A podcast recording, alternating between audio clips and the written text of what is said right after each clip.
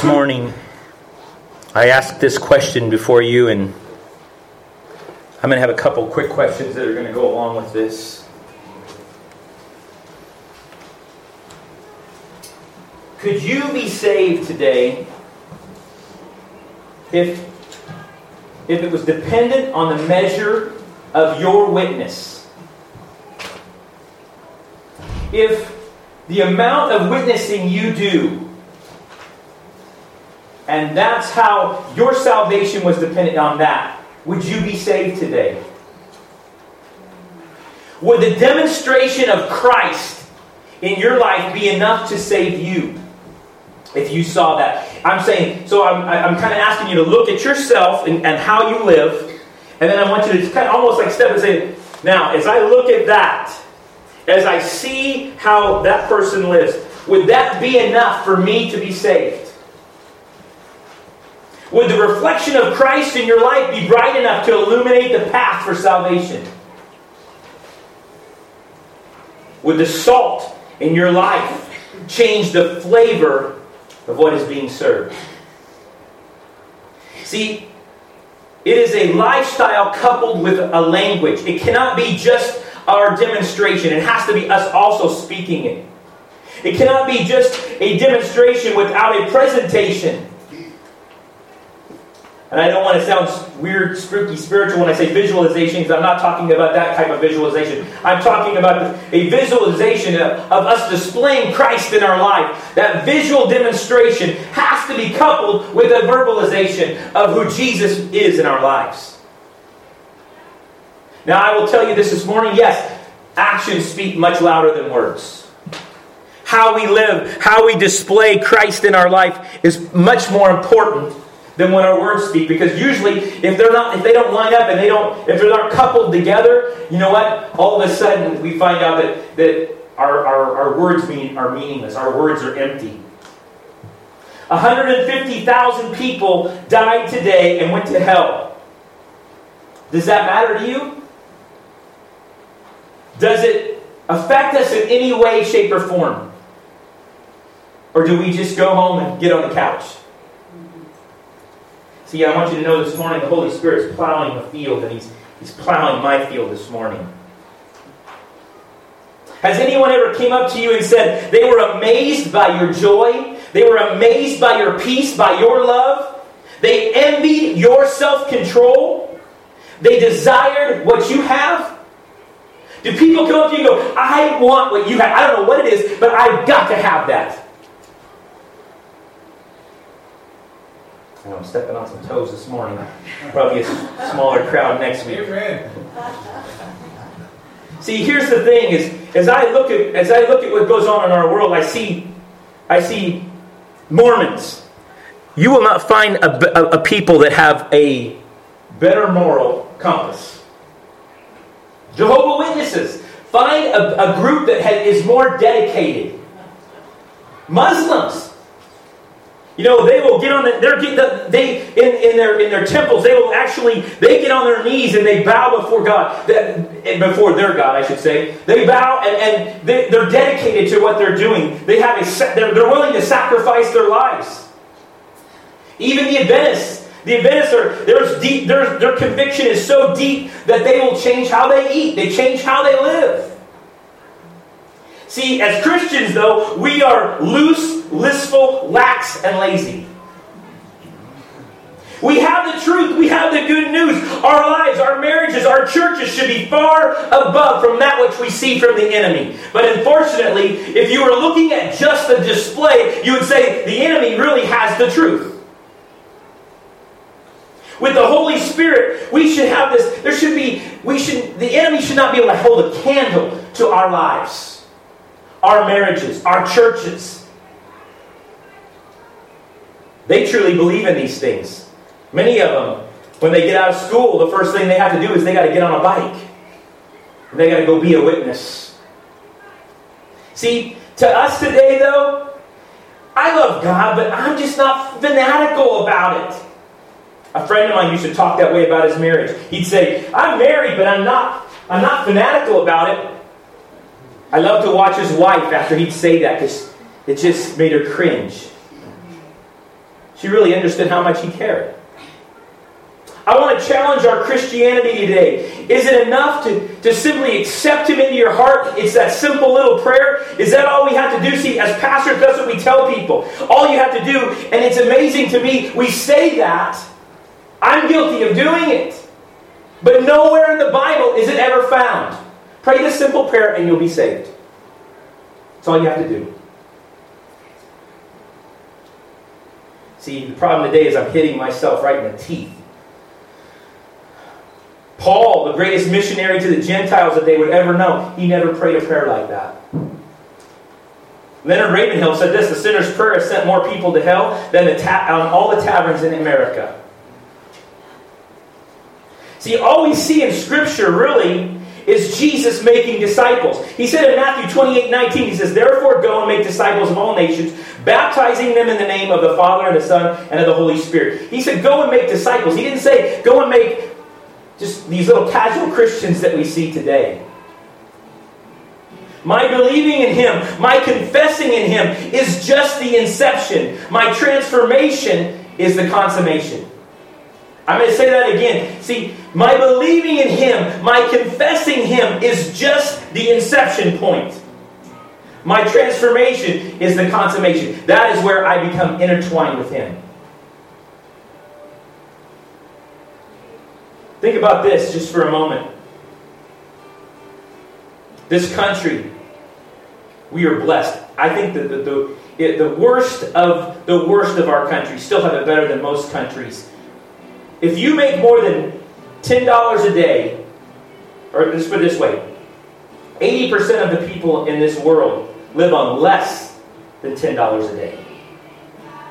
Now, does that, that in itself should show that we're going to have a responsibility. We say, well, I don't know about that, Greg. Well, in Luke 12, 48, he says, For everyone who has been given much, much will be demanded. And from the one who has been entrusted with much, much more will be asked.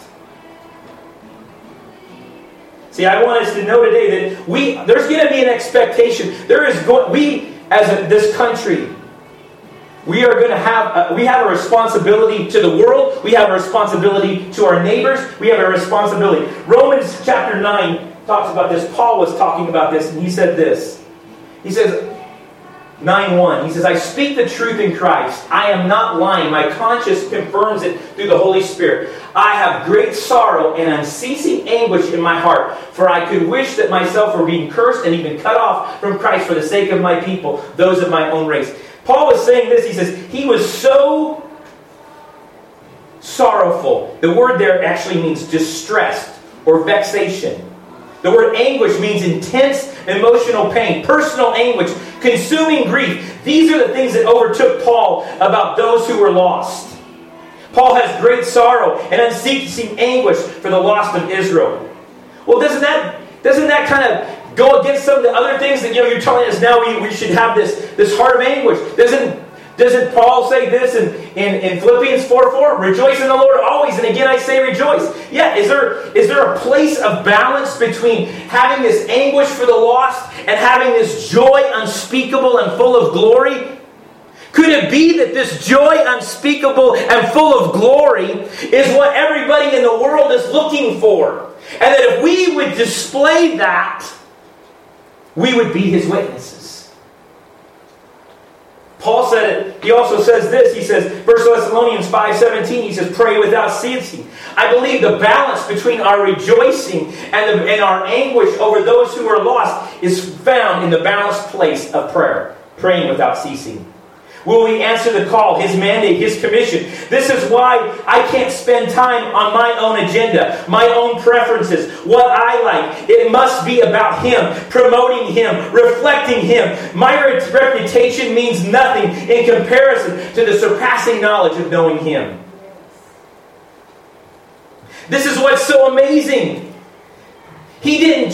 See, many of us think that we came to Christ Paul, I mean, Jesus said it like this, John 6 44, no one can come to me unless the Father who has sent them will raise them up on that last day. And I will raise them up on that last. He said, listen, you didn't come to me.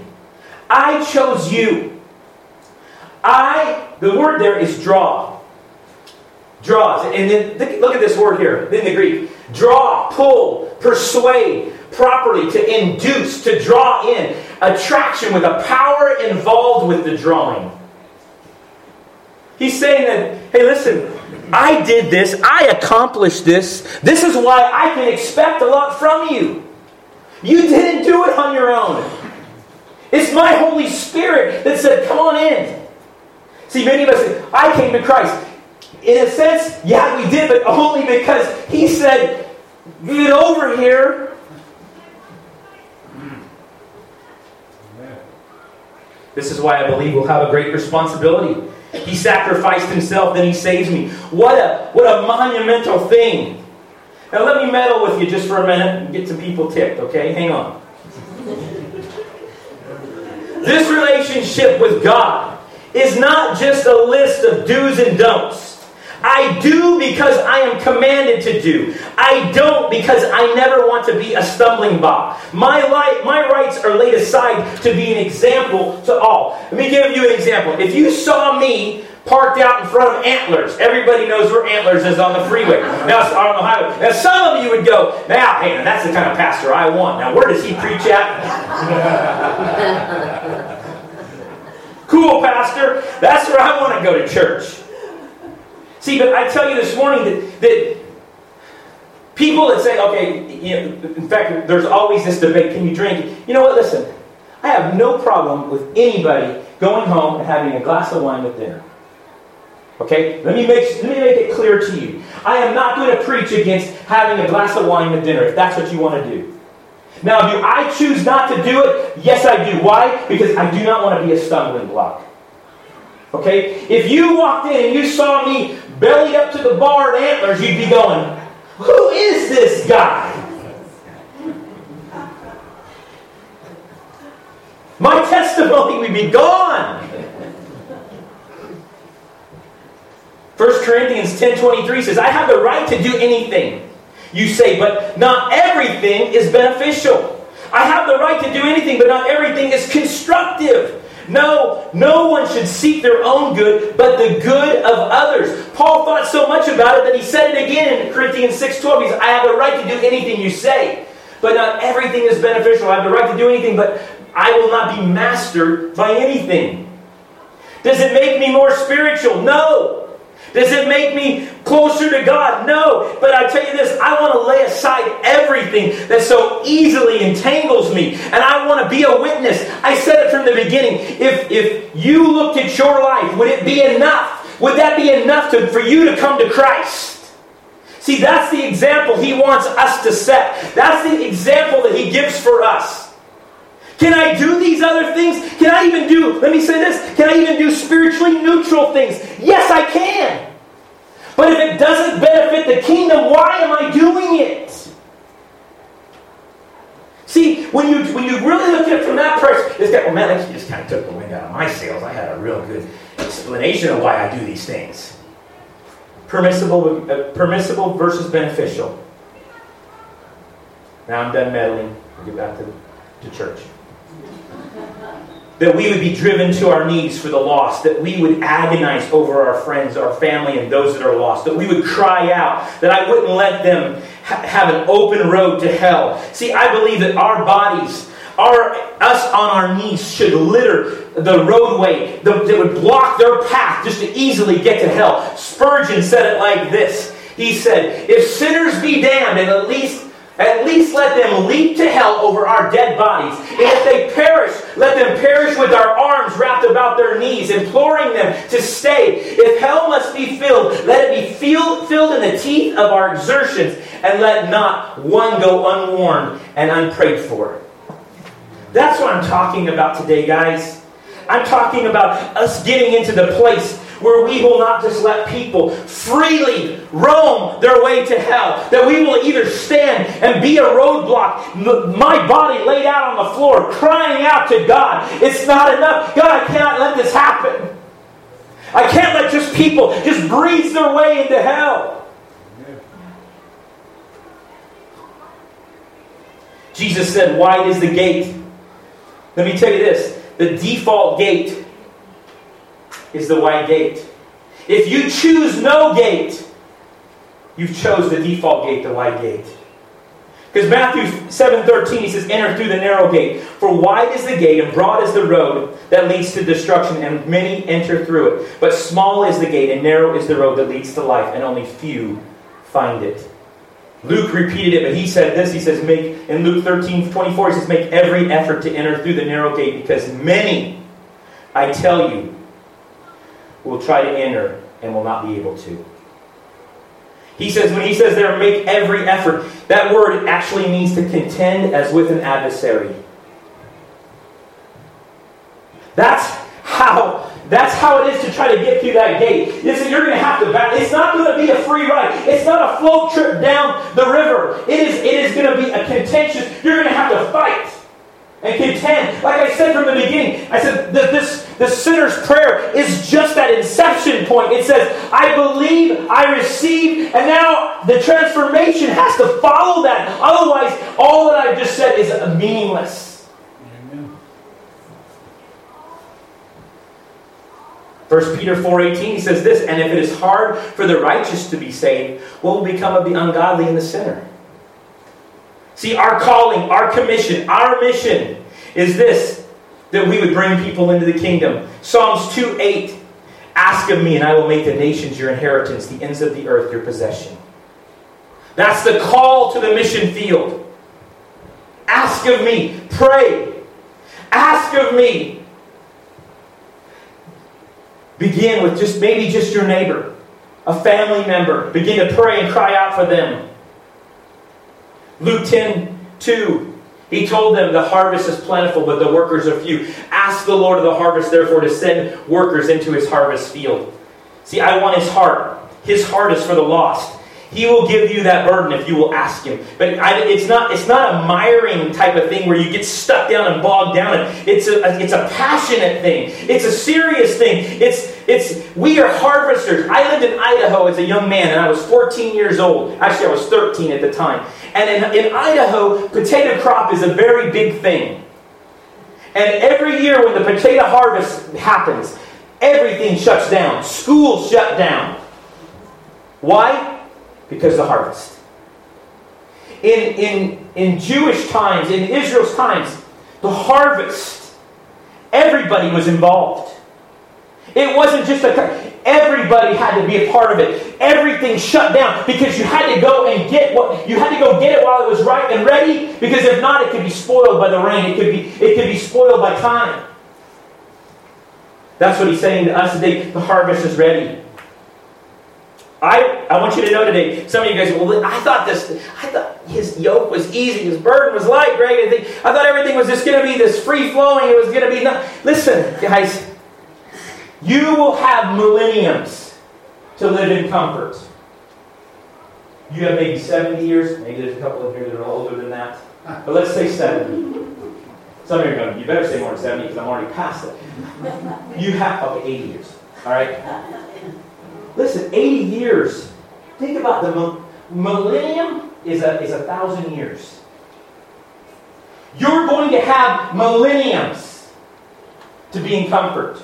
You are going to have millenniums to, to, to bask in all that God has, has done for us. See, He created this world in seven days, the Bible says. But He said, when Jesus left, He says, I'm going to prepare a place for you. He's spending almost 2,000 years getting ready. I'm telling you what, there is a place that is so wonderful, that is so vast. The things that we love about this world, He is going to have it there. It's not going to be harps and berries and people flying around. It is going to be a, a dynamic place that you will want to be a part of. And I will tell you this we are going to sit back and we're going to go, why did I waste the time? Because a thousand years will go by like that. In this little time, it's just, it's, it's like a speck, 70 years. The Bible talks about this life being just a vapor. Here and gone. It's a mist.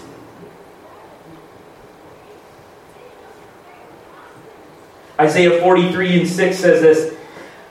I'm, get, I'm not going to read that whole thing to you, but I want you to know, I want you to see the context of it. But Isaiah 43 and 6 says this I will say to the north, give them up, and to the south, do not hold them back.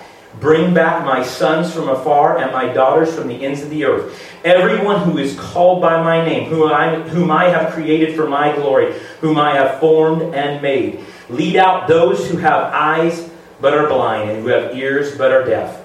See, this is that. This is the message for us. You, he has given us the ability to call forth that in our prayer life.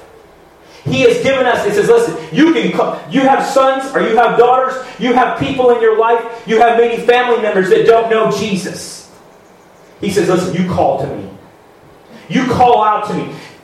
Ask the Lord to draw. See, remember that word I started from the beginning? Remember I told you how it isn't us, it's Him. It's Him drawing.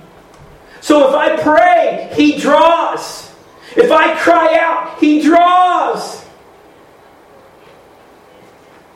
He's wanting to draw them in, but what will we do with it? I'm going to read you a story this morning. This is a, a little girl named Perpetua. She lived in AD 2000, uh, 203, which was about 1800 years ago, maybe a little bit more than that. We have little idea what brought Perpetua to faith in Christ, or how long she had been a Christian, or how she lived her Christian life. But thanks to her diary and that of another prisoner, we have some idea of her last days, an ordeal that has so impressed the famous Augustine that he preached four sermons about her death. Perpetua was a Christian noblewoman who, at the turn of the second century, lived with her husband, her son, and her slave, Felicitas, in Carthage in modern Tunis. She was 22 years old. At this time, North Africa was the center of a vibrant Christian community. It was no surprise then when the emperor uh, uh, determined to cripple Christianity. He believed it undermined the Roman patriotism. He focused his attention on North Africa. Among the first to be arrested were five new Christians taking classes to prepare for baptism, one of whom was Perpetua. Her father immediately came to her in prison. He was a pagan, and he saw an easy way for Perpetua to save herself. He entreated her to simply deny that she was a Christian. Father, do you see this vase here? She replied. Could it be called by any other name than what it is? No, he replied. Well, then neither can I be called by anything other than I am a Christian. In the next days, Perpetua was moved to a better part of the prison and allowed to breastfeed her child. Think about this. This is what this is. This hits me. This is a, this is a young lady. With her hearing approaching, her father visited again, this time pleading more passionately. Have pity on my old gray hair. Have pity on me, your father, if I deserve to be called your father. If you have, if I have found favor above you and all your brothers, if, if I have raised you to reach this prime of your life. He threw himself down before her and he kissed her hands. Do not abandon me to the reproach of men. Think of your brothers, think of your mother, and think of your aunt. Think of your child who will not be able to live once you are gone. Give up your pride, he says. Perpetua touched him, but remained unshaken. She tried to comfort her father. It was all, it was all happening on the prison docks, as God wills, he said. The next day, her hearing arrived. Perpetua and her friends were marched before the governor. Perpetua was first questioned, and each in turn admitted to being Christians, and then in turn refused to make sacrifice, which was what was going on at the time, an act of emperor worship. Then the governor turned to, to question Perpetua. At that time, her father, carrying Perpetua's son in his arms, burst into the room. He grabbed Perpetua and pleaded, Perform the sacrifice. Have pity on your baby. I think the, the, the, the emperor, who wanted to not even see this unpleasantries, he, he even urged her Please have pity on your father. Have pity on your son. Offer the sacrifice for the welfare of the emperor. Perpetua replied simply, I will not. Are you a Christian then? asked the governor. Yes, I am. Perpetua replied. Her father interrupted again, begging her to sacrifice. Then the soldiers took the man out, and Perpetua and her friends were condemned to die in the arena. Perpetua and her friends one was a slave who had subsequently been arrested with her, were dressed in belted tunics. When they entered the stadium, wild beasts and gladiators roamed the arena floor and in the stands. Crowds roared to see blood. They didn't have to wait long. Immediately, a wild heifer charged the group. Perpetua was tossed into the air and onto her back. She sat up, adjusted her ripped tunic, and walked over to help her, her, her servant girl, Felicitas. Then a leopard was loosed and it wasn't long before the tunics of the, the Christians were stained with blood. This was too deliberate for the impatient crowd, which began calling for the deaths of the Christians. So Perpetua and her friends and her servant were then lined up and one by one slain by the sword. The blood of martyrs has, stone, has, has stained the road to Christ. I say to myself, how come I haven't heard these stories? Is it because I didn't want to hear them? Is it because it's not what my little delicate ears could handle? It was so important to the to Augustine, who, who was one of the, the great founders of the Christian faith. They preached about it for four, four times, yet I hear nothing of it in our gospel today. In fact, it's as if we would rather have a bedtime story that makes us feel good, that we can snuggle up to, make us feel good before we go to bed so that we feel all right about where we're at. See, I want to get compassion, passionate about what God's passionate about. The Holy Spirit is digging furrows in my soul today. He's saying, listen, Greg, you don't need another program. If people will get a burden for souls, you won't even have to designate mission trips. We have a mission field right outside our door. You can, you can go to the poor if you want to in our city. We have, I, am not running a racket club during the week over at Sequoia Dawn. There, you know, there's, there's people that, that talk about mission trips and have never come over and helped feed the poor over there. And, and, and, and what I want us to know is there are opportunities. Pastor Craig, he's, he's always looking. He's, his heart is for missions. He will, if, if there's a heart you have for that, he will direct you in the right area. See, if our churches would get a hold of this, there would be, they would be filled every week to capacity. If we would begin to just pray for our neighbors, our friends, our family members. This morning, I want you to just think, just for a moment, maybe about eight people that are in and around your life. Even right now, I believe that there are those right now, their, their faces have came to your mind. People have came to your names have came to your mind that you know what, you know what, I need to pray for them. I need to pray for them. If you don't have anybody, look around your neighborhood. There's probably at least five houses around your house that you could say, okay, I'm going to deliberately begin to intentionally begin to pray over these people. I'm going to ask you this morning to do this. Every one of us takes a little bit different way home. And I'm going to ask us every week to take a different route to, as we go home and pray. Lord, draw them in. As you go down Globe Drive, draw them in. Draw them into you, Lord. As you go up Balch Park, as you go down 190, wherever it is you go, you there are people. See, I want us to have the heart that says, you know what, God, I will litter, my body will litter the ground on my face before God, so that these people, if, at least if they're going to get, they're going to have to step over to get to heaven. Because I'll tell you what, there will be those in heaven one day that are you're going to look you in the eye and they're going to go, thank you. Little grandmas praying for grandsons, moms praying for their, their daughters crying out, saying, Lord, please. He said, millenniums we will have with him. This morning, as we close, David, would you come up here? What difference can you make? You are not called to be an evangelist. You're not called possibly to go to Africa. Maybe you're not even called to be red faced and get loud like I do. But you can make a difference by simply praying. You can do something. What difference can you make this morning? As you can cry out to God on behalf of those who are lost.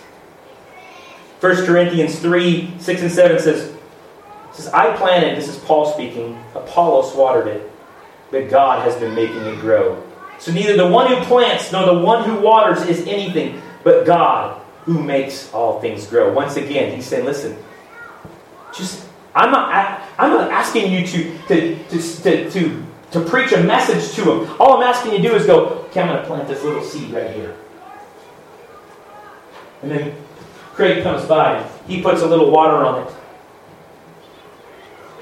Some of you'd say, well, Greg, you must be the fertilizer because what you do sometimes stinks. That's okay. I'm going to ask David Harris to, to pray this morning. I know he's got a heart for the lost. God has been working in that area, and I'm going to ask him to pray over us this morning as we close. But I asked this question that I asked at the beginning